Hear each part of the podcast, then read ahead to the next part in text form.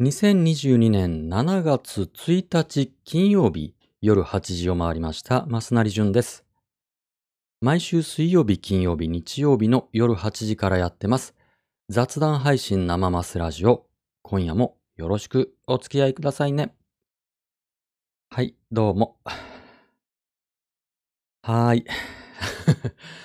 はい、頑張っていきましょう。ね。頑張っていきましょうよ。えーどうですか？この暑さは。もう、もうね、しばらくこればっかり言いますんで。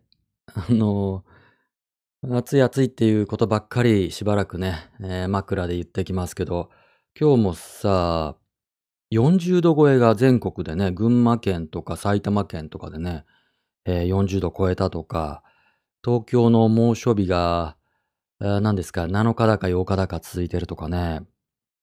もう、いっぱいいっぱい。もう生きてるだけでいっぱいいっぱいですよ、本当に。あーもう体調悪いね。体調悪いよ。えーもうキュウリばっかり食べてますね。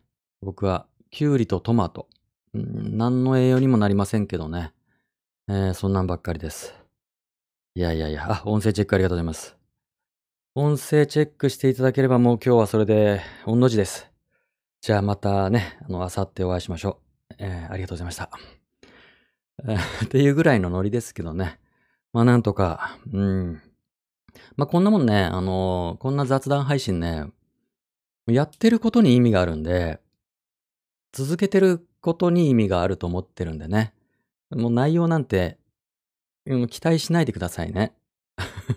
とにかく、とにかくもう、週3日、続けるっていうことをやめちゃうとね、また、なんかやらなくなるんで何も。えー生きてるだけで御の字でございます。はい。さてさて、えー、何ですか、この番組は。もうさ、そろそろ、こう、誰か欲しいよね、あの、相方が。うーん、こういう番組って一人でやるよりも、二人とかいた方がね、あの、相方がいた方がいいんですよ。一人で喋ってるラジオ番組って少なくないでしょ？うーん、でもね、ね、FM とか AM でもそうだけど、一人で喋ってるラジオ番組もね、向かい側にディレクターさんとかいるんですよ。構成作家さんとかが。時々笑い声とか入るでしょ？僕もかつてね、二十何年前に、えー、とあるローカル FM 局でちょこっとだけ喋ってたことがあるんですよ。こう見えて。だからガチネットパーソナリティじゃない、あの、何？ガチラジオパーソナリティですよ。元ね。一人喋りだったんですけど、迎えにはいたんですよ。その、聞き役の人が、なんか聞いてくれる人が。そういう人がいるからね、なんとか30分とか1時間とか話せるもんですけど、うーん、生マスラジオもね、相方がいると僕が楽できるんですけどね。うん。あの、相方とスポンサーを募集してます。ほんと。よろしくお願いします。これさ、生マスラジオに、うん、サイゼリアとかね、龍角散とか、こんにゃく畑のスポンサーがつけば、もう僕はこれだけやってればいいんですよ。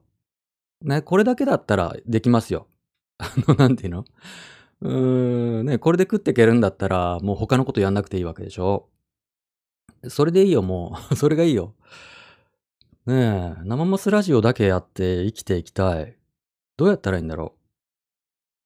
個人スポンサーとか募集したら、誰か投げてくれる？なんか、この、今夜の番組の提供は何々さんの、うん提供で、みたいな。ねえ、そ、そういうの、そういうのできないのかなうーん、さあやっていきましょう。この間さ、関係ないんだけど、あの、僕、あの、こういうね、ラジオ、喋るのも好きなんだけど、聞くのも好きなんですよ。で、え今年の頭から始まったポッドキャスト番組で、えーなんだっけ、名前忘れちゃった。えー早水健郎さんと小倉隆二さんっていう二人が喋るポッドキャスト番組があって、えーなんだっけ、なんていうタイトルだっけ。それがね、うーん、昨日？一昨日？なんか6月でね、終わっちゃったんですよ。二人の掛け合いがすごい面白くって、僕大好きな番組だったんですけど、えー、終わっちゃったんですね。で、割と意識してて、いや、意識って言うのも変なんだけど、あのー、その二人がラジオ、あの、ポッドキャストを始めたのが、今年の頭で、僕もね、2月の末に、ポッドキャストを始めたんですよ。まあ、この、生マスラジオのアーカイブをポッドキャストに流してるだけなんだけども、同じ内容なんだけど、えー、まあ、これからはね、音声コンテンツの時代が来るっていう、えー、そういう噂を聞いたもんで、で、同じ時期に始められたね、早水健郎さんと小倉隆二さんのその、えー、なんだっけ、番組名。すべてのニュースは消耗品である、だったかな。うん。なんかこう、ライバルっていうかさ、全然、あの、全然規模は違うんだけど、向こうは本当上手なんだけど、えー、ポッドキャストをね、流行らせていて、こういった音声コンテンツでね、いい感じに、うん、盛り上げていきたいなと思ってたら、そちらのお二人ね、辞められちゃってさ、残念で、まあ、結局、その、そちらは、まあ、マネタイズができなかったんじゃないかなと見てるんですよ、僕はね。うん、まあ、僕みたいにさ、完全に趣味でやってるならまだしも、まあ、お二人はね、もともと編集者の方で、で、えっと、早水健郎さんは、えっと、J-Wave だっけ？あの、東京スローニュースっていう番組を2、3年されてたんですよね。今でもラジオ時々、あの、出演されたりするんですけど、早水さんは。うーん、だからプロなんだけどさ、だからプロだから、ポッドキャストも、ある程度収益を上げなきゃ、まあ、コストもかかるしね、えー、難しかったんだと思うんですけど、やっぱね、難しいんですよね、こういうので、チャリンチャリンと、あの、小銭を稼ぐっていうのはね、本当に難しいんだなと思って。でもね、そういうのができれば、うーん、徐々にね、その僕も他のことをせずにさ、この喋る、喋るだけで僕のこの人生の後半をね、なんとか、あの、できないもんかなと思ってさ、思ってるんですよ。なんか趣味なんだけど、もうかれこれ10年やってて、こういうことをね。で、僕がずっと今までやってきた商売が、これからの時代もやってけんのかなっていうのが、甚だ、うーん、心もとなくってさ、まあコロナ禍があったりとかね、いろんなそのまあ円安の影響とかっていうのはまあ、もろに食らったんで、う、これから5年、10年、20年、これ、無理だなって思っててさ、今までね、20年、えー、20何年やってきた、仕事っていうかね、僕のスキルがさ、これから通用しない気がしてきて、もう一個ぐらいね、なんか、食える技が欲しいなと思って。で、何が自分にできるんだろうって考えた時に、まあ何もできないんだよね。何もできないんですよ。もう一つのことまあ、仕事で言えばね、一つのことばっかりやってきたんで、じゃあ何ができんだろうなと思ったら、まあ、こういうおしゃべりですよね。おしゃべりは楽しいし苦じゃないからさ、これで食っていけないかなっていうふうに、ちょっと人生舐めた目で見てますけどね。うん、どうやったらいいんだろう。わかんないね。まあまあまあ、そんな感じですよ。ねえ。この生マスラジオで食えたら、本当に昼、もう一日寝てますけどね。はい、そんなわけで、あの、サイゼリアさん、えー、こんにゃく畑さん、ね、万南ライフさんですよ。えー、それから、龍角さん。うん。お、龍角さんってどこだっけ、会社。はい。えー、スポンサードお待ちしております。個人スポンサーもお待ちしておりますよ。よろしくお願いします。はいはい。えー、冗談はさておき、えー、生マスラジオ、いつも皆さんからいただいたマシュマロをネタにリスナーさんとワイワイとおしゃべりをしております。えー、僕への質問、それからおしゃべりテーマの提案、番組の感想などなどいただいてます。ありがとうございます。で、えー、いただいたマシュマロの中から僕がね、一つピックアップして、その夜のメインテーマにします。で、そのメインテーマを番組の後半でえー、リスナーさんとね、意見交換したりなどします。えー、では今日のメインテーマの発表です、えー、今日のメインテーマはこちら。ドン。値上げラッシュをどう乗り切る？値上げラッシュをどう乗り切る？はい、これが今夜のメインテーマです。えー、大変なもんですよ、値上げがね。今年に入ってからも何度も、えらいことになってます。えー、今日、ね、えー、7月に入ってさ、またいろいろ値上げしたでしょ？えぐいですよね、ほんとね。えぐい。値上げもさ、ね、0.5%とかさ、1%だったら、ま、しょうがないかなって思わなくもないんだけども、1割2割上がるでしょ、今。10%とかさ、20%とか上がるでしょ？追いついていかないですよね。そのその収入とかさ、家計の工夫とか追いつかないでしょ？こんなに上がっちゃうと。えぐい。まあ、そんな話を、今日はしたいと思います。この値上げはきついとかね。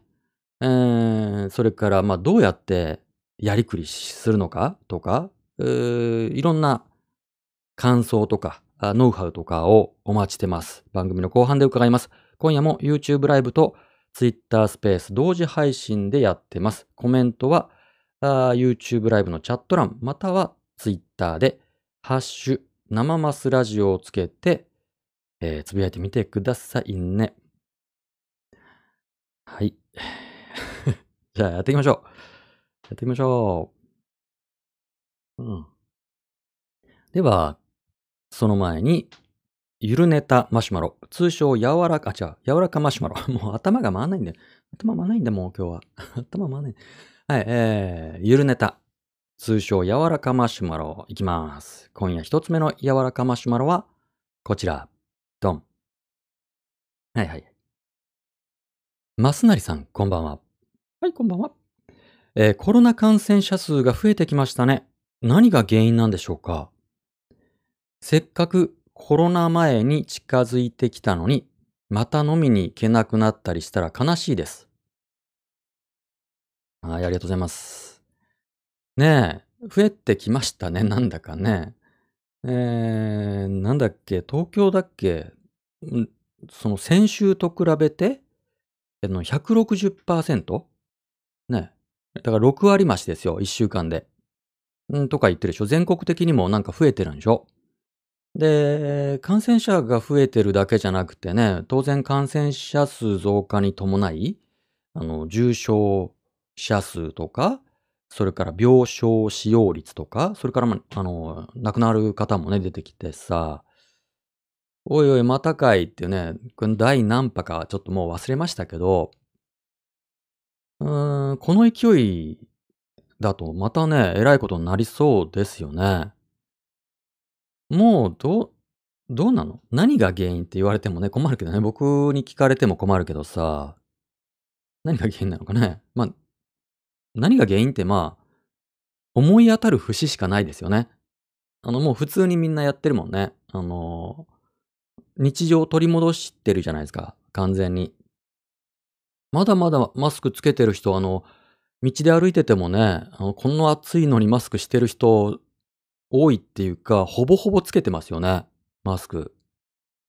僕はそのもう外歩くときはさ、あの人とね、あの密にならないっていうか、人と近づかない限りは外ではもう外してますけどね、屋内に入るときにまたつけてっていう感じで、この暑いのにさ、外歩くときにマスクつけてらんないでしょでもいますよね。全然いますよね。だから結構みんな気をつけてますよね。手洗いとかさ、ああいうのももう習慣になったでしょ家に帰ってさ、手洗ったり、うがいしたりしないっていうのがもう落ち着かないぐらいさ、もう無意識にしてるでしょ？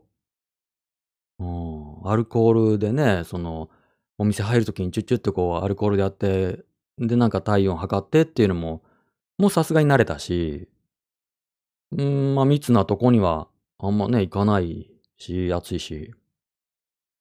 もうこれ以上やりようないよね。ワクチンだって打ちましたよ。僕はまあ今3回ですね。もう4回目始まってるらしいですけどね。高齢者とか、えー、基礎疾患持ってる人はもう4回目やってるらしいですけど、もうやることないですよね。対策としては。だから何が原因かっていうと、えー、疫病っていうのはそういうもんだってことですよね。感染症っていうかね、そういう疫病っていうのはもう、もう勝てないですよね、人間は。完全に封じ込めることなんてできないでしょ。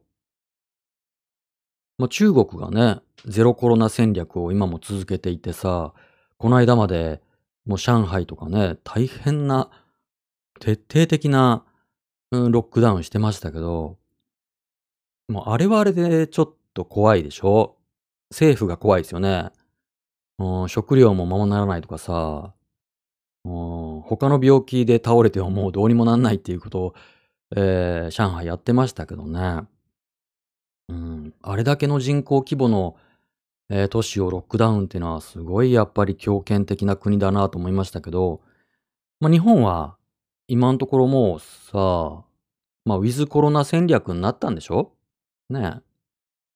うーん、もうやりようないよね。もうもう一回またそのいろんなお店がさ、飲食店とかさ、いろんなところがロックダウンしたりとかもう勘弁して欲しいですよね。無理ですよ。うん。こないだも、そうそう、6月の何日だったかな、6月の上旬ぐらいに、まあ、僕が好きで時々行ってた居酒屋さんが、まあ、閉められたんですよ。閉業されてさ。もうコロナ禍で、なんとかね、やりくりしながら、いろんな工夫しながら、まあ、もちろんね、あの、休まなきゃいけない時には休んでて、営業時間短くしたりね、お酒出さなかったりってちゃんとやってて、うん、なんとかね、頑張ってたお店が、この6月ですよ、に閉められたんですよ。なんとか乗り切ったのにと思ってさ、ま、もちろんね、それで悔しい思いされたのは、そのお店の人ですから、僕が何か言うことはないんですけど、まあ、さぞかし、まあ、残念というかね、大変だっただろうなと思ってさ、きっと、まあ、なんとか乗り切ったけど心折れちゃったんだろうなと思って。うーん。で、これでまたってなったら、やっぱ心折れちゃいますよ。もうさ、コロナ終わったね、もうこれからはポストコロナだと。ええ、ってみんな今思ってるじゃないですか。もうこれで一応ね、次の時代、コロナ後の世界を僕たちはね、また生きていくんだって、ええ、なんとなくそういうモードで、ここ1、2ヶ月は来てるじゃないですか。もう飲食店も普通に開いてるしさ、いろんな観光もできるようになってきて、うん、映画館もね、席空けずに見れるようになったし。いや、きついですよね。ここんこれでまたなんか規制がかかっちゃうとね、きついですよね。で、今回の選挙、あんまりこれ争点になってないじゃないですか。どうなの？大丈夫なの？その病院の体制とかさ、うん、その保健所とかっていうのが、まあ、パンクしちゃったわけでしょ？もちろんその現場の人たちはね、もうフルフルにめっちゃ頑張って、ええ、大変な思いされたと思うんですけど、制度的なこととかね、その法的とか制度的とか予算的な枠組みで、ええ、まあ、医療崩壊みたいになっちゃったわけじゃないですか。もう良くなったの？次は大丈夫なの？よくわかってないんだけどさ。なんか、今回の選挙はやっぱりこのコロナの対策、この2年半のコロナ対策政府のコロナ対策が良かったのかどうなのかっていう基準で、ええ、まあ、論戦戦って欲しいし、うん、ま、野党野党でね、ちゃんとその政府与党のやったこと、この2年半の成績表をつけて欲しいし、まあ、成績をつけるのは、まあ、僕らですよね。有権者が、ええ、どこに投票するかっていうことで、うん。この2年半の政府がやったこと、うん、成績表ですよね。だから、今メディアとかもさ、全然この選挙盛り上がらないとかね、無風だとか言ってるけど、いやいやいやと思って、いっぱいいっぱい争点ありますよ。まずはね、コロナ対策、良かったのかどうなのか。ま、それからありますよね、エネルギー問題どうすんのかとかさ。で、この6月にこんなに猛暑が続くっていうのは、異常気象じゃないですよね。異常異常っていうかさ、もうこれは気候危機問題でしょ。ね、たまたまちょっと今年暑いとかじゃないからさ、これは明らかに気候危機問題じゃないですか。全然それ争点になってなくっってさ、まあ、物価高、まあ、今日のメインテーマ物価高の話だけど、物価高の話とかなっちゃってるでしょ？いやいやいや、なんかこう目線をそらされてる感じするなと思って。うん、物価高もまあ大事だけどさ、いろいろあるよねと。で、物価高であれば、それがなんで物価高になってるのかっていうことをもうちょっとね、うん、まあ円安誘導してきたことが、ツケが回ってきたんでしょ結局ね。うん。じゃあそれは、アベノミクスの総括ですよね、きっと。それを抜きにして、いろんな物価高、物価対策がどうのこうの、補助金がどうのこうのって言ってもね、ちょっと違うんじゃないかなっていうふうには思ってますけど、どんなもんですかね。うん。さあさあ、僕が まあ、ちょっと選挙の話はまたやりましょうね。まあそんなことで、まあコロナね、感染者数増えてきましたけども、まあ一方で日常を生きていかなきゃいけないっていうね、うん、また悩ましい日々が来るんでしょうか。ねまあできるだけあの、自分が好きなお店、まあ飲食店に限らないですけど、いろんなお店とかね、えー、アーティストとかを、まあ自分の懐が許せる範囲でしっかりと支えていくっていうことが大事ですよね。うん。夏フェスとかどうすんですかね、そういえば。ねえ、その、例えば、まあ、生マスでも何度か取り上げたさ、その小山田圭吾さん、えー、今度の夏フェス出るんでしょ？復帰ってことでさ、今年はいくつかの夏フェスがね、えー、コロナ前と同じような規模でやるんだと思いますけど、うーん、またね、感染者数爆発したらそうもいかなくなってきますからね。いやいやいやいやいや。大変ですよ。まあできる範囲で、こうね、やっていきましょう。では次の柔らかマシュマロはこちら。ドン。長い。長マシュマロ。マスナリさん、よろしくお願いします。はいはい。今、妻子ある、年齢差のある人と付き合っており、それで悩んでいます。私は女性で、今お付き合いしている方は、20歳近く年上の男性です。その方は、えー、既婚なので、結婚という話にはなっていません。今まで同年代の方とのお付き合いしかなく、今の彼は包容力、経済力、深い知識、細かい気遣い、豊富な経験などの面で、これまでの人とは比べ物にならず、一緒にいると本当に楽しいのです。肉体的な関係についても、体力的には若い方には負けるかもしれませんが、紳士的にリードしてくれます。とにかく、家庭を壊してまで結婚したいとは思っていません。彼もおそらく遊びのつもりだとは思います。しかしとても口がうまく、女性が喜ぶ言葉をたくさん知っていて、私の心をもてあそんでくるのです。奥様とお子様を愛しているのだ。この言葉は本心ではないと分かっているのに、彼の甘く優しい囁きに胸がときめいてしまいます。でも、もしかしたら奥様より私の方が好きなのかも、なんて期待もしてしまいます。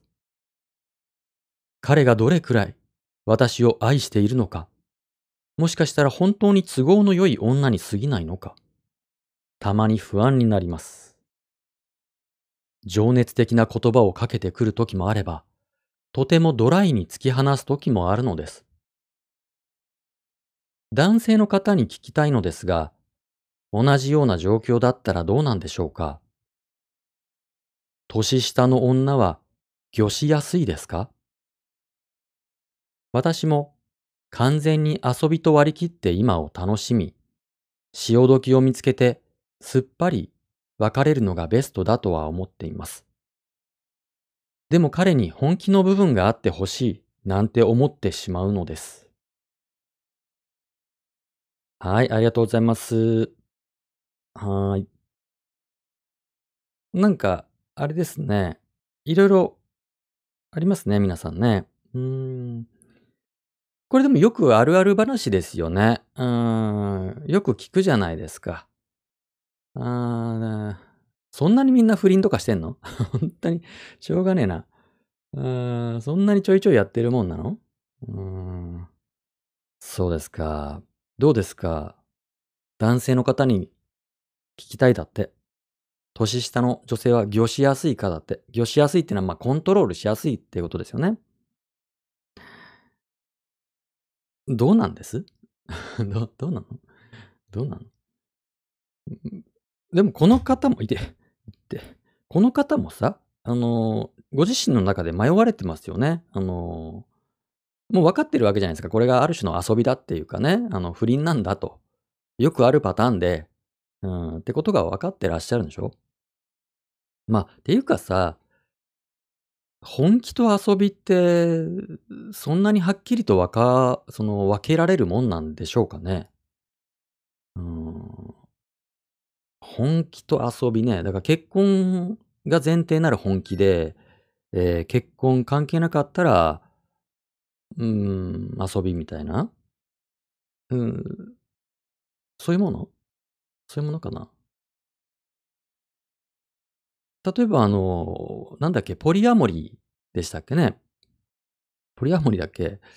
えーその複数の人を、まあ、恋愛対象に同時にできるっていうタイプの人いらっしゃるでしょっていうことだってあるし、まあ、それはでも、あーもしかしたら人間の自然な感情なのかもしれないですよね。あの、一夫一夫制っていうのは、まあ、人間が作ったもんですから、今だって国によっては、あの、一夫多妻とかね、多夫多妻とか、一妻多夫とかっていうのが認められている、そういったとこもあるでしょ？日本だってね、今の形の一夫一夫制みたいにななったのは、まあ、明治以降なわけで、えーだから一人の人だけをその時期に愛するっていうことが、人間の本質的な感情なのかというと、もしかしたらそれは違うのかもしれないですよね。うん。だから、どうなんだろうね。うーん、愛されてるのかもしれないし、遊びなのかもしれないけども、結局はこのマシュマロ主の人がどうしたいかですよね。うん。もう結婚したいかとね、相手の相手を離婚させて自分が結婚したいかって言うとさ、またそうじゃないでしょ、きっと。そのタイプの結婚ってやめた方がいいですよね。あの、うん、既婚者の方と、関係になって、で、相手がさ、こう、じゃあ自分のために別れて、自分と結婚してくれたとしてもさ、一時期はいいけど、ずっとその後不安になるよね。だってその人さ、不倫して離婚するタイプの人ってことだからね。だから自分ともしそのね、結婚したとしても、また他の人となんかこう関係ができて自分と離婚する可能性がある人でしょだからそれはやめた方がいいよね。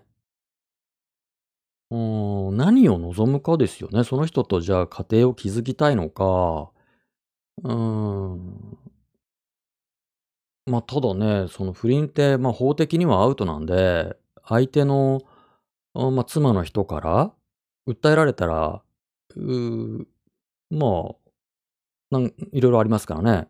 あれなんだっけ、慰謝料だのさ、損害賠償だのってなっちゃうんで、まあ、リスキーなことではありますよね、今の結婚制度の中で。うーん、よくわかんない。あの、このね、質問さ、あの、年下の女性は御しやすいのかっていう質問ですけど、うーどう？男性の皆さん。答えにくいけどさ、どうなんだろうね。うん。まあ、恋愛に慣れている男性であれば、いわゆるそのひも手とかっていう人じゃなくてね、恋愛に慣れてる男性であれば、年下の人は、まあ、御しやすいでしょうね。うん。そら、まあ、そのここに書いてあるように、経済的にもさ、えー若い人よりは余裕があったりとか、まあ、いろんな引き出しがあったりするので、うーん、まあ、業しやすいですよね。まあ、それはその、女性とか男性限らずね、その、女性が年上で、で、年下の男性うんと関係ができた時に、年下の男性は年上の女性にとっては、まあ、御しやすいですよね。うん。わかんない。ちょっとわかんないけどね。え、コメントいきましょうか。YouTube ライブのコメント。え彼に本気の部分などありません。早めに別れましょう。一つ間違えば修羅場です。全員悲しいだけ。おーすごいね。すごいね。うん最近自分の周りも不倫が多いです。彼え彼ら彼女らは口を揃えて、えみんなやってるしって言います。ああ、そんな流行ってんですね。あ。なんかあの、なんだっけ。まあ、その、今さ、その恋愛のパートナーを見つけられない人が、まあ、性別問わず結構な数いて、まあ、それが一つのね、ある種の社会問題みたいになってるでしょ。だから、全然恋愛ができない、恋愛と縁がない人がいる一方で、一人の人がもう複数ね、恋愛したりとかさ、で、なんだったらもう同時に複数のパートナーを持つっていう、まあ恋愛格差みたいなものがここにありますよね。ね、みんなやってるしとかさ、よくあることっていう人がいる一方で、もう全然縁がない人？がいますよね。やっぱりさ、この恋愛って、まさにそのコミュニケーション、ね、コミュ力の世界なので、で、まあ、コミュ力なのでね、あの、場数を踏んだ方がうまいんですよね、やっぱり。うん。だからモテる人は、どんどんモテるようになるんですよね、場数を踏むから。で、モテない人は場数踏んでないから、いつまで経っても下手なんですよね。なんだったら下手になってくんですよね。うーん。で、下手な人はさ、上手い人に狙いを定められちゃうと、それはもう魚されますよね。魚される。ちょっと気に入ったな、この、魚す魚されるってなんか気に入りましたけど、魚されますよ。うん。そらいろんな引き出し持ってますからね。年上で恋愛経験豊富な人なんて。魚されちゃいますよ。うん。魚されてますか？これ言いたいだけなんだけど。まあまあまあまあ。まあね、その修羅場になるっていうのはまあありますからね。まあその辺はお気をつけてだけども、まあこれこそさ、うん、まあ犯罪じゃないから、ね、民法上の不法行為には当たりかねないけども、あまあ犯罪じゃないんで、まあ当事者がうまい具合にやれば、あ部外者がね、とやかく言うことでもないですけどね。うん。で、またその禁じられた行為じゃないですか、そういうのって。お互いにとってさ。その禁じられてるからこそ盛り上がるっていうことがあるんだと思うんですよ。うん。そのお互いフリーで、えー、で、こうマッチングアプリとかで出会ったんじゃ、こう盛り上がらないけども、こう禁じられた行為ですよね。見つかったらどうしようみたいなね。不倫みたいなことがあるから、相手に対しての、こう感情、うん、欲情、うん、情愛みたいなものが盛り上がるんですよね。うん、落ち着いてみれば、それこそ、あの相手がね、えー離婚して、えーじゃあ、君と一緒になんて言ったら、ヒューッとこう冷めちゃう。そんなこともありますから、まあまあ、このマシュマロ主の人が、その相手のね、年上の人を御してると思うぐらいの感じがいいんじゃないでしょうか。うん。はい、ちょっと、そんなとこです。えー、まあ、潮時を見つけてっていうかね、あの、泥沼にはまらないうちに、えー大変ですから、あの、見つかると、相手のね、あの、配偶者の方に見つかると、本当に修羅場になっちゃうんで、で、そうなっちゃうと悪いのは、このね、マシュマロ主の人ってなっちゃうんで、えーどうぞお気をつけてお楽しみください。さて、では次のや、えー柔らかマシュマロいきますね。次の柔らかマシュマロ、こちら。ドン。なになに？えーこんばんは、マスナイさん。こんばんは。最近、他人の幸せを祝えない人は問題ある。幸せは祝ってあげたい。という旨のツイートを見ますが、私はこのような無神経な発言は好きではないです。理由として、祝えないのは他人のことを許容できないほど精神がいっぱいであり、祝えるのは今の自分の精神に余裕がある人だけだと考えるからです。私は他人の幸せは祝ってあげたいですが、今後自分のことで精一杯なほど精神が追い詰められていたら、きっと祝えない人になると思います。マスナリさんはこの考えをどう思いますか？はい、ありがとうございます。はいはいはい。あの、あれでしょ？あの、なんだっけ？結、結婚、結婚の加害性でしたっけ？なんかそういう、えーハッシュタグが2、3日前に、えーちょっと話題になりましたよね。結婚の加害性。なんだっけ？ちょっとよく覚えてないんだけどさ、結婚の加害性ってありますよね。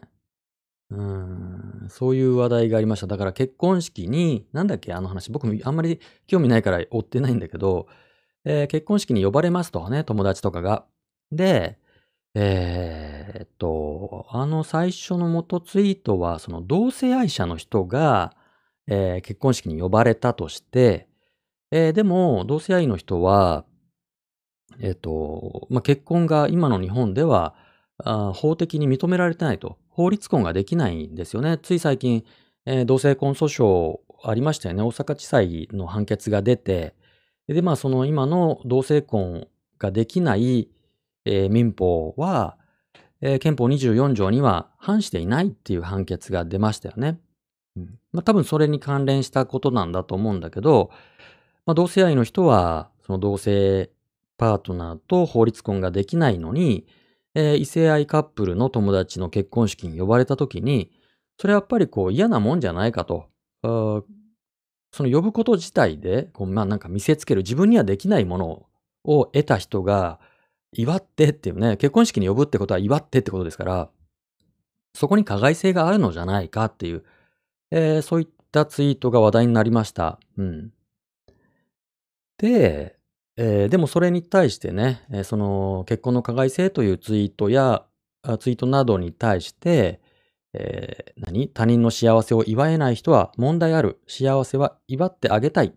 などのツイートがあったと。それに対して、このマシュマロ主の方は、えーまあ、祝えるっていうのは、今の、ね、あの、刹那な、今の精神に余裕がある人でであろうと。で、祝えないのも、まあ、しょうがないでしょと。それはいっぱいいっぱいの時には他人の幸せなんて祝えないよねって。えーそういったあマシュマロですね。うんうん。まあ、これ両方わかりますよね。そら、あの、幸せを祝ってあげたい。うん。自分の友達であれば幸せは祈りたいと。祝い、祝いたいと。一方で、自分が手にできない、どう、どう頑張っても手にできない幸せを手にした人がめっちゃこう調子に乗ってる。ね、結婚式ってほんと調子に乗るじゃないですか。で、もうとにかくおめでとうと言わされてしまうっていうね、あの結婚式の感じありますよ。うんーん、それって加害性なんじゃないかみたいなね。うん。どうですか？どう？うん。僕もね、結婚式はもう、あの、出席しないことにしたんですよ。ある時期から。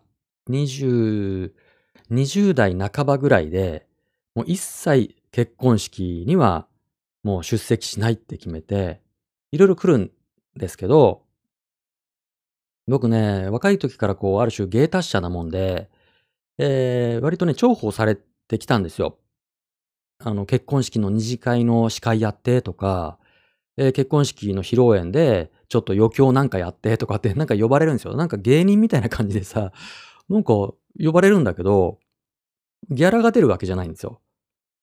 普通に祝儀を包むしさ、で、祝儀包んでいくんだけど、余興とかさ、司会とかやらされるから、料理食べられないんですよね。酒も飲めないしさ。なんだこれみたいな。で、別に僕結婚する予定なかったから、その時ね。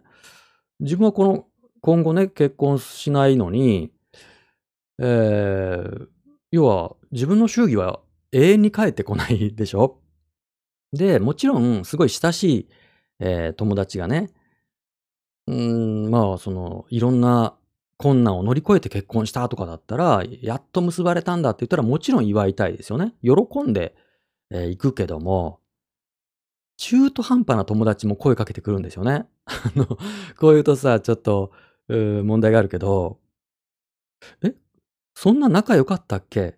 みたいな人も声かけてきて、うん、ちょっと淳くん、あの、司会してよとかさ、僕何件司会したかわかんないですよ。あの、なんか、ビンゴ大会とかさ、あの、歌歌ったりとかね、ハーモニカ吹いたりとかしたもんですよ、若い頃に。いろもう本当に結婚式よく行きました。でもこれ、自分が結婚もしするとして、この人たちは呼ばないよねっていうぐらいの関係から呼ばれたりするんですよ。まあ、今はね、今と違うんでね、僕が20代前半の頃っていうのはやっぱり結婚式も結構大規模にやったんで、えー出席者の数がね、あんまり少ないと友達いないんじゃないかみたいな風にも見られちゃうから、見栄でたくさん呼んだんでしょうね。嫌だなと思ってましたよ、僕も。だから、これは金がどんどんなくなるでしょ。だって、一回結婚式行ったらさ、結構かかるでしょ。なんやかんやで。二次会含めて、えーで、まあ、着るもんだってさ、一応いろいろあるでしょ。金かかるじゃないですか。だから込み込みで5万じゃ済まないでしょ？一回呼ばれて。5万じゃ済まないですよね。祝儀3万積んで、えー二次会やって、なんやかんやあって、5万じゃ済まないです。まあ5万だとして、ねえ、そんなさ、1年にちょいちょい 呼ばれてもね。で、一生懸命そこで盛り上げて、歌歌って、二次会の司会やって、えーいろんなことやって、半年後に離婚とかしよると、がっかりですよね。あの、なんだよってなっちゃう。だから、僕はある時期から結婚式には行かないことにしました。うん、その嫌な思いしたくないからさ、金もないし。で、まあね、その、まあ、この論点としてはさ、もともとのツイートのね、同性愛の人が結婚できないっていうのは、あの、すごい問題だと思います。うん。まあ、僕は結婚制度そのものに、法律婚の制度そのものに、あの、反対しているので、えーもうその制度自体なくなってしまえばいいと思ってんだけど、うーん、まあでもね、望む人がいるわけだから、えーその、セクシャリティによって、セクシャリティやジェンダーによって、えー望む形での、まあ、関係ができないっていうのは、やっぱり問題があるので、これはまあ今ね、いくつも裁判が起こってますけども、まあ、本来あるべき状態になればいいなと思ってます。ただ一方でね、その結婚式と法律婚はまた別なので、えーその、役所に婚姻届が出せないと、まあ出しても受理されないっていうことと、結婚式披露宴ができないことは別じゃないですか。別にその法律婚が受理されない、法律婚ができなくても、うん、結婚式披露宴できますよね。えー少し前にさ、えっ、と、なんだっけ、初音ミクと結婚した人いましたよね。初音ミクでしたっけ？ね、あの、何ですか、バーチャルアイドル？ヤマハのバーチャルアイドルですよね。初音ミクは俺の嫁って言って、実際に結婚式やった人いますよね。あの人はもちろん法律婚はできてないんだけども、うーん、場所借りてさ、うーん、まあ人呼んで、結婚式やったんですよね、披露宴を。うん、だから、まあそういう意味ではね、あの結婚っていうのは必ずしも法律婚だけを意味するわけではないので、えーまあ披露宴にね、同性婚の人が呼ばれたからどうのこうのってはまたちょっと違うのかなと思いますよ。あとは、このね、このマシュマロ主の方がおっしゃりたいのは、いわゆる、祝うことができる精神状態、えーと、そうでない精神状態あるよねってことですよね。うん。これはよくわかります。やっぱり誰かを祝うっていうのは、自分の精神状態とか、いろんな状況が少しゆとりがないとさ、無理な時ありますよね。いっぱいいっぱいの時に、えー人を祝うっていうのはね、なんでやねんって なりますからね。わかるよね。それはわかる。うん。だから今は、個人個人に余裕がなくなったし、まあ国としてもね、日本の国全体としても余裕がなくなったから、いがみ合いとかね、いろんないさかいが起きてるんだろうなと思います。うん。だからこの祝えないっていう状態の人を責めることはできないですね。うん。それは祝えた方がいいですけど、お互い祝え合った方がいいで、望ましい社会でしょうけども、うん、祝えない人もいるっていうことへの想像力は必要でしょう、そりゃ。うん。まあ、いろんな今格差がね、うーん、見える化したでしょう。その Facebook とか Instagram みたいなものの登場によっても加速しましたよね。えー、あの人あんないい生活してるんだとかさ、うわ、いいとこ旅行行ってんなとかさ、うまいもん食ってんなみたいな、えーそういうのをまざまざと見せつけられてさ、でも自分は一方で全然、うーん、なんだ、つつましい生活を、まあ、余儀なくされていると。あってなるとね、まあ、妬んだりも、まあ、しょうがないですよね。うん。妬まない方がいいけど、妬んじゃいますし、なんでやねんみたいなね。なんでいいねを押さにゃならんのだってね。そうっすな。なかなかしんどい時代ですね。えー、コメント。法律婚と事実婚が別というのはどうでしょう？人はないものねだりであるし、認められないことに、えー悲観になるものです。うん。まあ、法律婚と事実婚ね。うん、まあ、だから僕は法律婚が、法律婚をなくすか、えー、フランスみたいなパックス制度でしたっけ？ん？なんだっけ？えー、法律婚とはまた別なパートナーシップ制度ができるのがいいんじゃないかと思ってます。うん。この間さ、その、まあ、この間っていうか、今ね、全国で同時に起こっている裁判あるでしょ？その、えすべての人に結婚の自由をでしたっけ？ね、同性婚訴訟ですよ、いわゆる。あれは憲法24条に違反してるんじゃないかと、その今の民法がね。うん、同性婚ができない今の民法は、えー憲法24条に違反してんじゃないかと。で、憲法24条に書かれている、まあ、両性の合意のみに基づいてという、この両性っていうのは、えーまあ、当時は、えー同性婚っていうのを想定していなかったが、立法趣旨を考えれば、あまあ、憲法の制定の過程を見れば、これは、両性っていうのは男性と女性のことではなく、両者の意味で書かれたものであろうと。うん。っていうことが、まあ、言われてるわけですよね。なんだけど、まあ、それはあの、憲法20 24条の制定に関わった、あの、ベアテ・シロタ・ゴードンさんもおっしゃってることで、当時は同性婚を想定していなかったが、同性婚を禁じるような意図ではなく、えー大日本帝国憲法下では、あの、まあ、家長が認めない結婚ができなかったと。家と家の結びつきで、その家の主というかね、家父長制だったんで、えー家長が認めない結婚はできなかった。あでも、新しい日本国憲法では、家長の許可などいらず、えー両者、ね、両性の合意のみに基づいて、えーっていうふうに変えたんですと。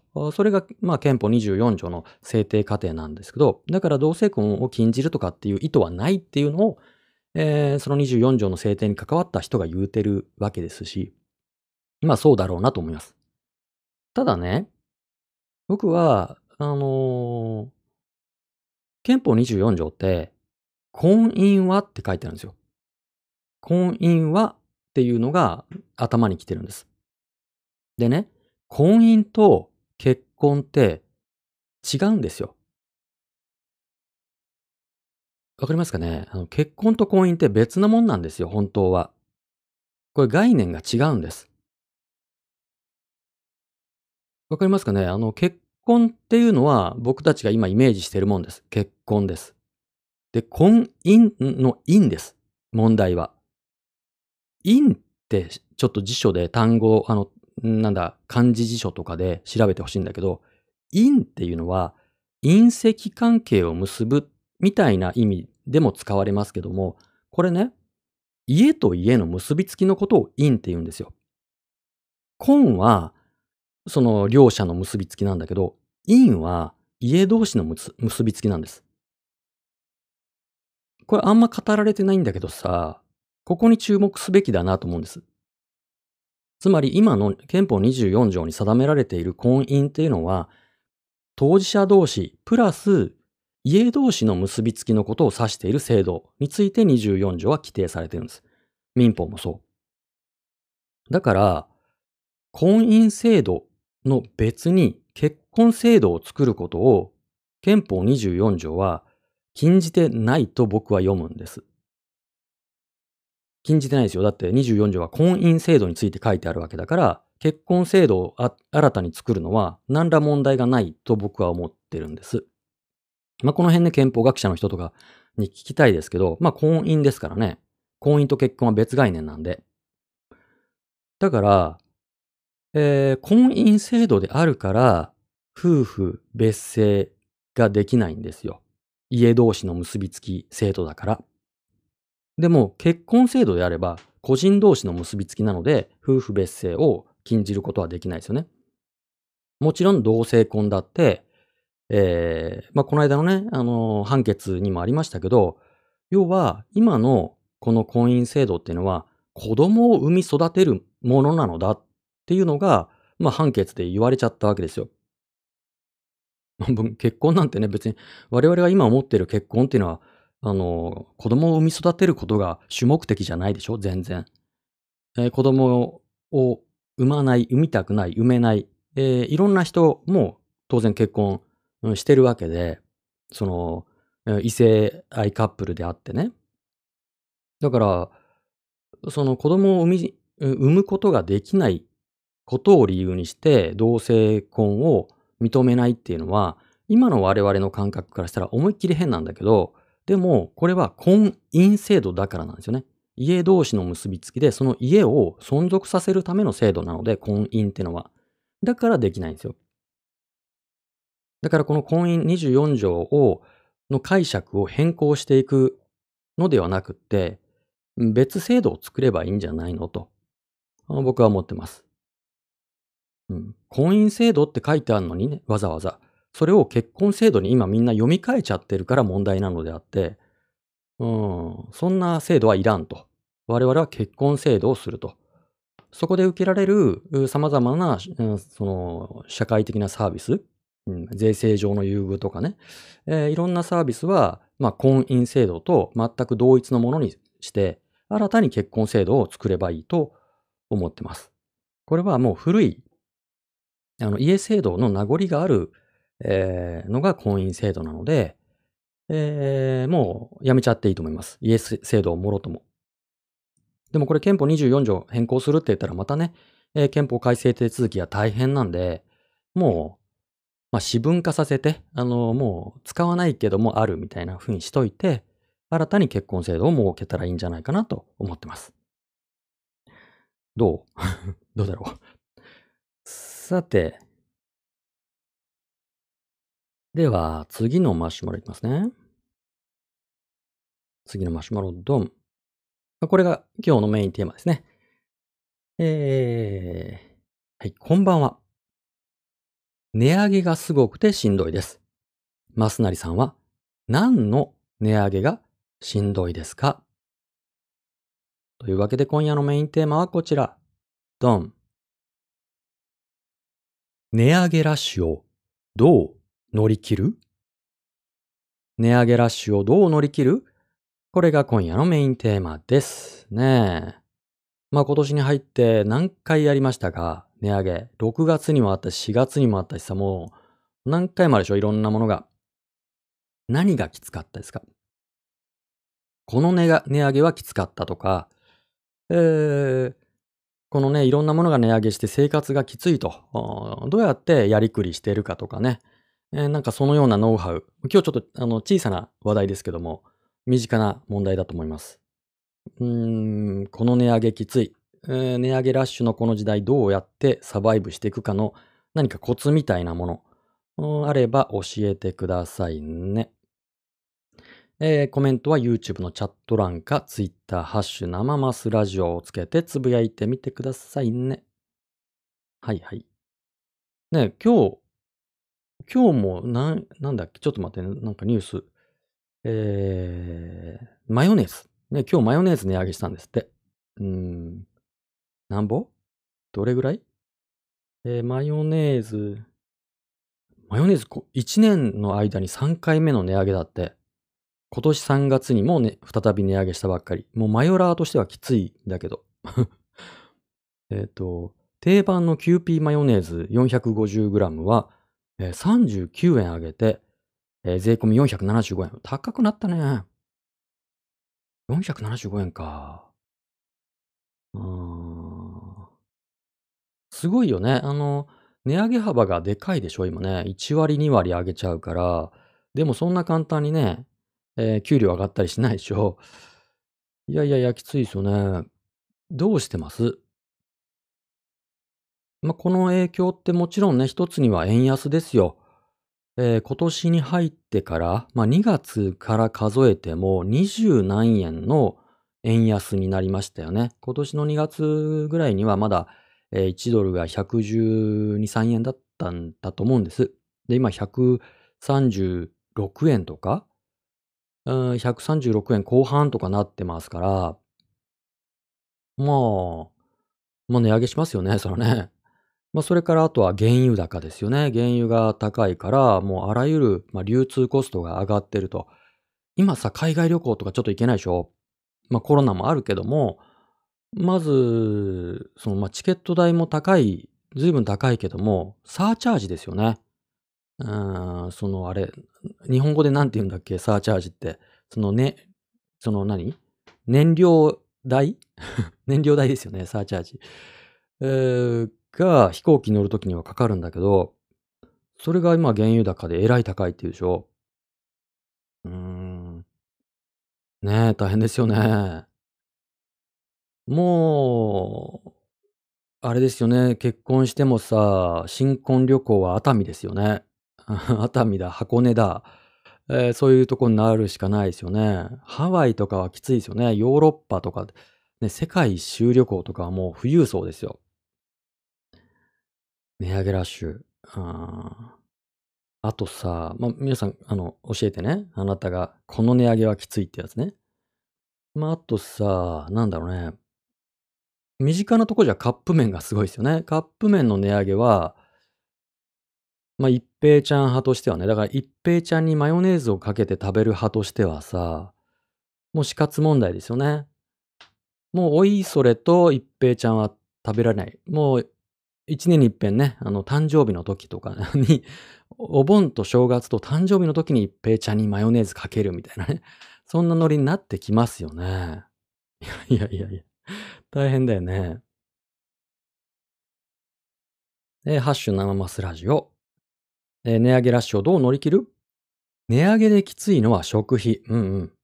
えー対策は、プライベートブランドを活用して乗り切ってます。うん。あと、すぐにできる、えー節約は、固定費削減。えー携帯、スマホの契約プランの見直しをしたり、使わないサブスクを解約したり、えー固定費の見直しは長期的に考えて効果的。うん。なるほど、なるほど。まあ、プライベートブランドね、まずね。プライベートブランド。あのーまあ、セブンプレミアムとか、それから、あのーなんだっけ、イオントップバリューとか、ああいうやつですよね。あれ、なんで安いの？なんか安いよね。うん OEM 的なやつですよね。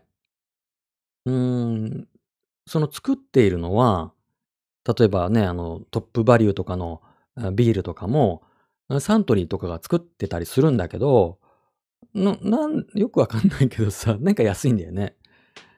で、セブンイレブンのカップ麺とかもさ、うん、普通に日清カップヌードルみたいなやつなんだけど、の安いんですよね、ちょっとね。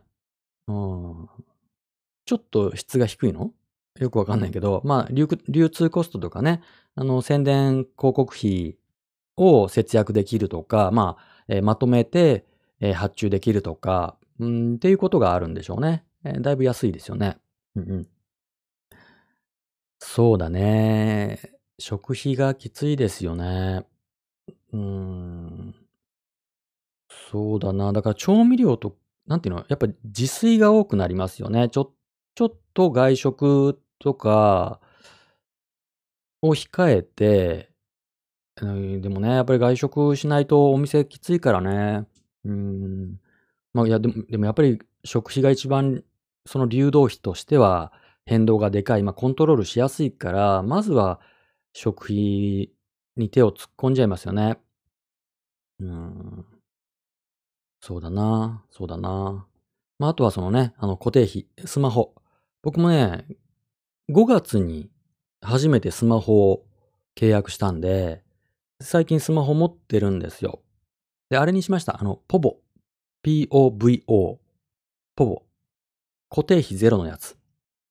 うん。でもね、買わなくてよかったな、やっぱり。全然使ってないです。僕、スマホ。全く使ってないです。もうただの目覚まし時計になってますね。まあ、あの、ポボは、あの、固定費ゼロなんですよね。で、固定費ゼロなんだけど、一応ネットつながるんですよ。まあ、電話はもちろんね、使えるんだけど、電話はかければもちろん重量課金なんだけど、ネットも一応つながるんです。めっちゃ遅いけど。あの、めっちゃ遅いけど、一応いつでもお金使わなくてもつながるんです。で、今日はちょっと早い回線が欲しいなって思ったら、え、1日、え、1日なんいくらだっけな？300円かなんか払うと1日使い放題で高速回線とか、なんかいくつかプランがあって、もうその時々に合わせて、今月はいっぱい使うから1000円払ってとかっていうことができるんですね。でも僕は全然、全然使わないから、まあ、固定費ゼロで、もういいかと思って。うん。ただね、端末、もっと安いのでもよかったなと思ってます。端末が3万円ぐらいの買ったんだけど、安いと思って、もっと安いのあるんですね。あよ よく知らずに買っちゃったからさ、もっと全然安いのあるから、あそれでもよかったなとかね。うーん。まあまあそうですね。あとサブスクね、サブスク、うーネットフリックスを解約するかとかね、ありますよね。まあ僕よく見るから、うーん、あれだけど、サブスク、でも Amazon プライムも入ってるしなとかね。2つ入らんでもいいかなってちょっと思っちゃいますよね。うん。あと何入ってるかな、サブスク。あと Kindle Unlimited はよく使うから、まあいっかとか。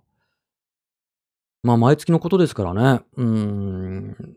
まあ見直し、え、これは必要とか、なんとなく続けてるやつは見直しとかっていうのは、どうしたってね、ありますよね。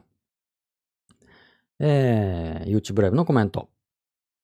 上がった時は高いと思いますが、えー時間とともに慣れてきます。タバコの値上げがあってもやめる人はやめるし、高くても吸う人は吸う。高いと思ったら買わない。えー自己投資をして給料を上げることを考えよう。うんうん。まあ、なるほどね。だから、まあ、慣れるっていうのは確かにそうなんですよね。慣れちゃうっていうかね。うん。まあ、それはそうなんですよね。で、まあ、給料を上げると。まあ、給料っていうかね、まあ、僕は給料ないんで、えーあれですけど、収入を増やすっていうのは、もちろん建設的な意見ですよね。うん。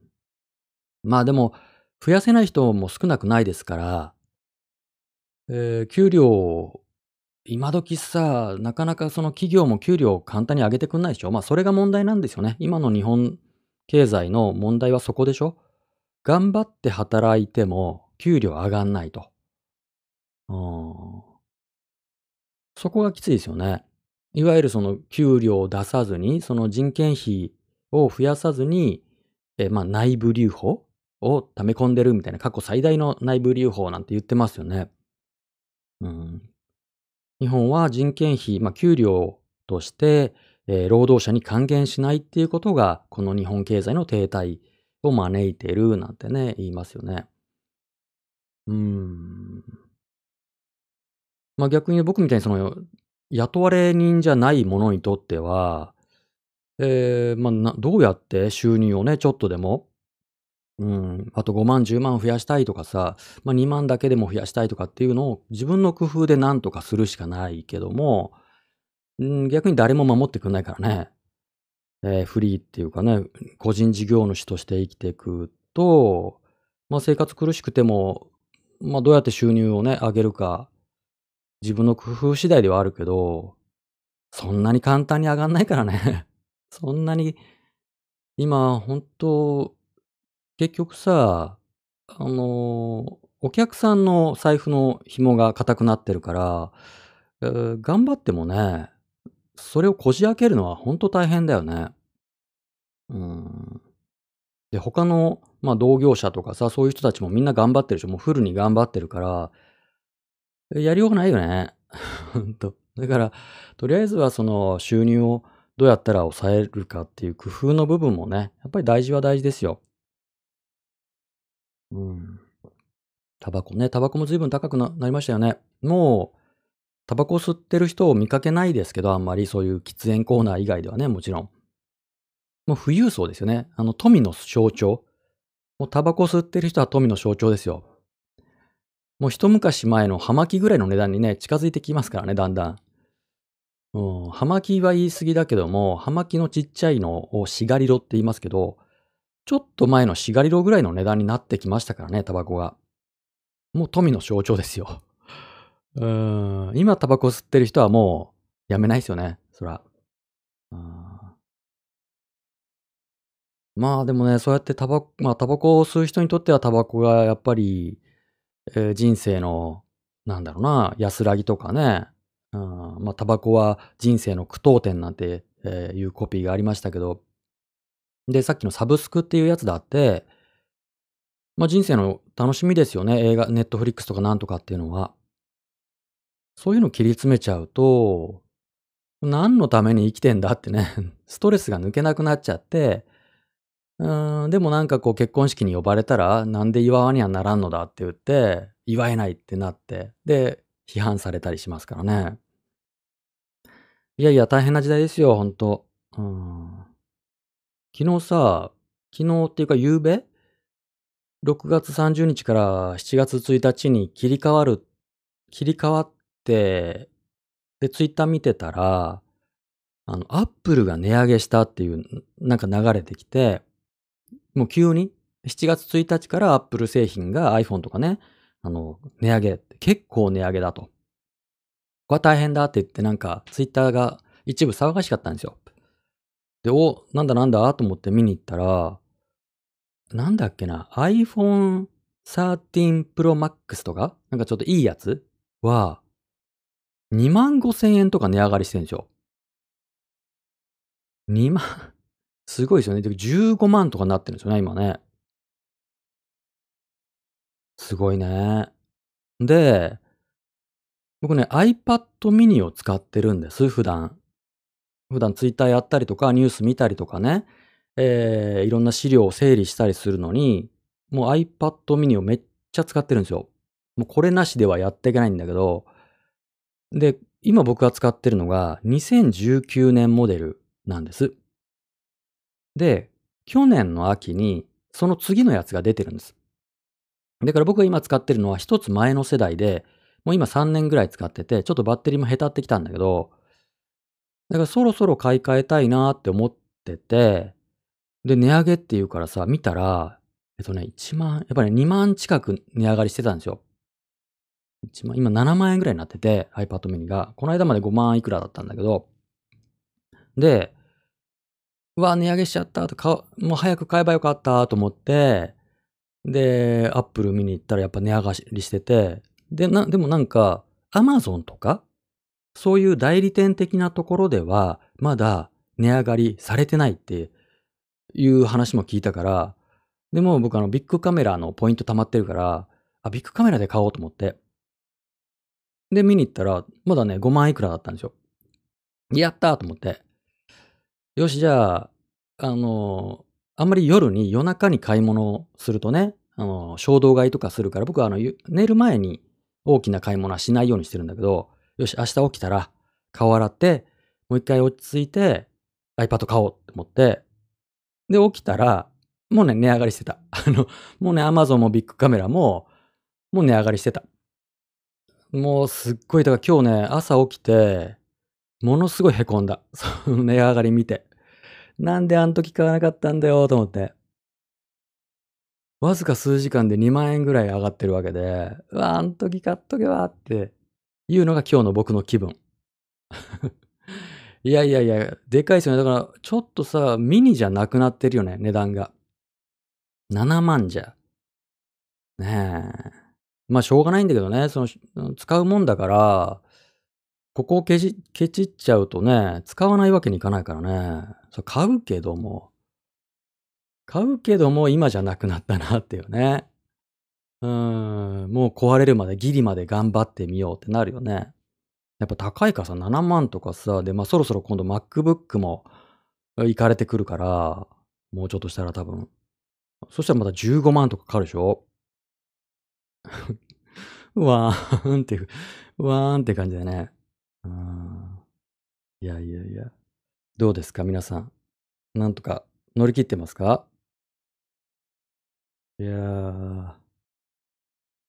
まあね、収入を増やすっていうことは一つあるよね。だからどうやったら増えるんだろうね。まあ副業とかさ、まあ本業で伸ばすとかってのはあるけどね。でも本当に今みんながきついからね。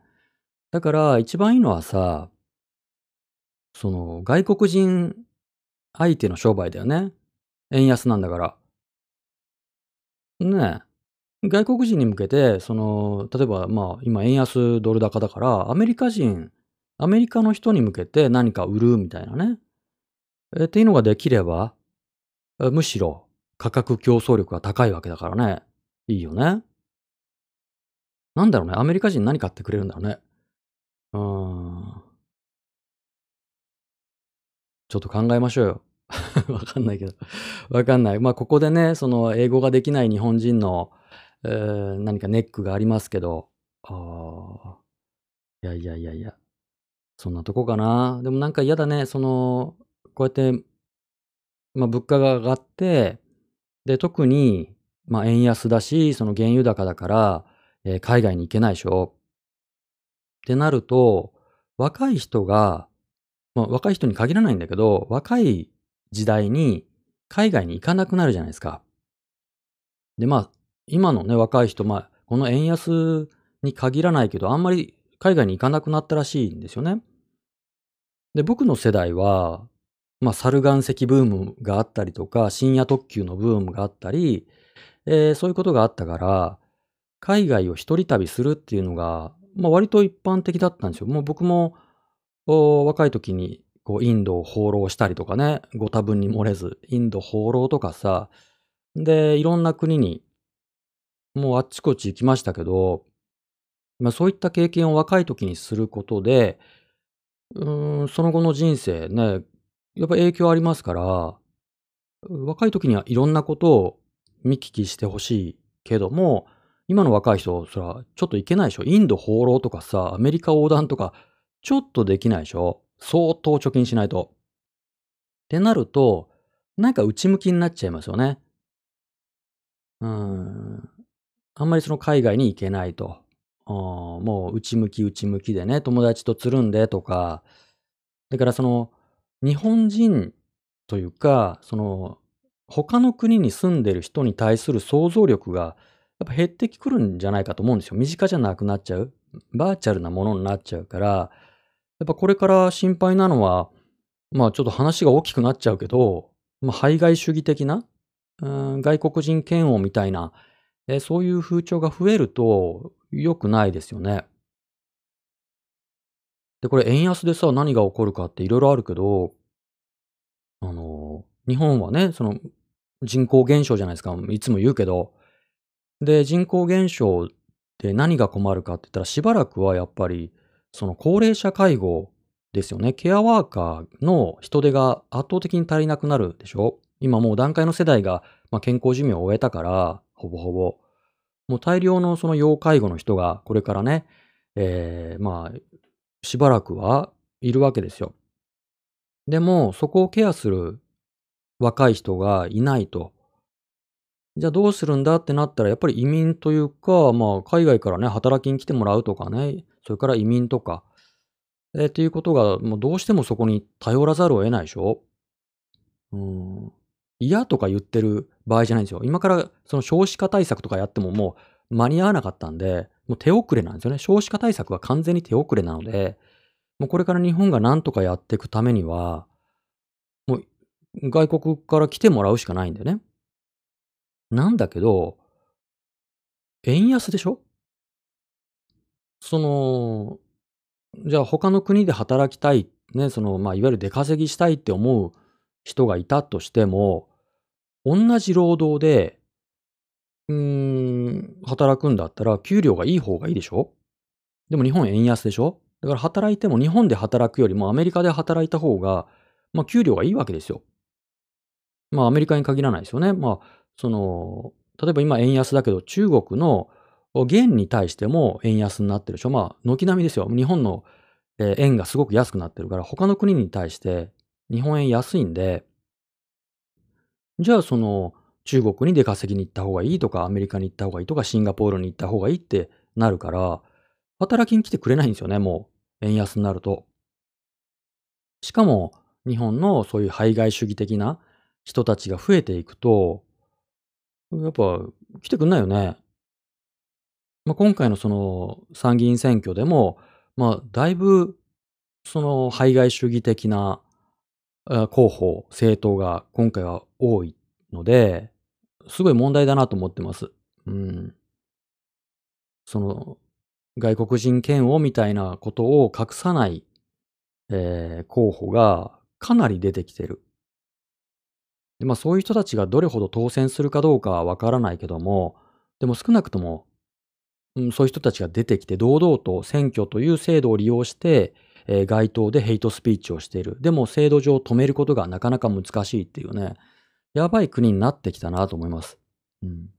だから値上げラッシュでね、物価高いっていうのが今回の選挙の、まあ、争点とかって言われてるけども、これは本当に長期的に見ていろんな影響を及ぼす。うん、値上げでみんながこの財布の紐が硬くなって、えーいろんな文化に触れることが少なくなるとか、うーん、心がね、閉じていくでしょ？うん。で、あの、さっきのマシュマロにあったように、ゆとりがないのに、一方で何かこう派手な生活をしている人たちに対する不満が募って祝えないと。で、祝えないの次の段階があると思うんですよ。あんな人たち祝えない。私はこんななのに、あの人たちは、いいことをしてると。恵まれてると。祝えない。ずるい。批判されてもしょうがないだろう。みたいな。今度攻撃に変わっていくとやばいですよね。祝えないの次のフェーズがあると思うんですよ。だから本当にこれは、今はまだカップラーメン高いよね、一平ちゃん高いしマヨネーズ高いよね。って言ってるだけだけども、なんかその日本に暮らす人たちの、まあこの場合はもう日本国民のメンタリティに大きな影響が出てきそうで、怖いなと思ってます。そんなとこかな？他なんかありますか？うん。ねえ、まあこれはでも本当いろんな、あのしょうがない面も、ね、原油高とかもある程度しょうがないけども、じゃあ円安が本当にしょうがないのか、えーっていうのはあるし、まあ今すぐなんとかできるわけじゃないですけどね、何年も前の、それこそアベノミクスの、まあ、置き土産みたいなもんだから、えーすぐにどうこうはできないのかもしれないけども、うん、でもいろんなその根本的な経済対策とか、いろんなね、自給率、食料自給率とかエネルギー自給率とかいろんなものを含めて、今度のね、選挙、投票先を考えたいなと思っております。今夜はそのとこかな？はい。ということで今日はここまで。えー生マスラジオは毎週水曜日、金曜日、日曜日の夜8時から1時間ぐらいやってます。えー次回はあさって日曜夜8時です。マシュマロ募集しています。僕への質問とかおしゃべりテーマの提案、番組への感想などなど、ぜひお寄せくださいね。えー、あ、そうだ、明日、あれやんのかな？あの、3週連続企画で、あの、はるかかなたさんという方が企画された、えっと、憲法についての勉強会っていうのに、僕お呼ばれしていまして、まあ、聞き役としてね、えー、参加してます。それが多分明日の10時、それから明後日の10時、えー、にもあるはずです。多分。えー、よかったらお付き合いください。では、また明後日日曜夜8時にお会いしましょう。今夜もお付き合いいただきありがとうございました。ではでは、おやすみなさい。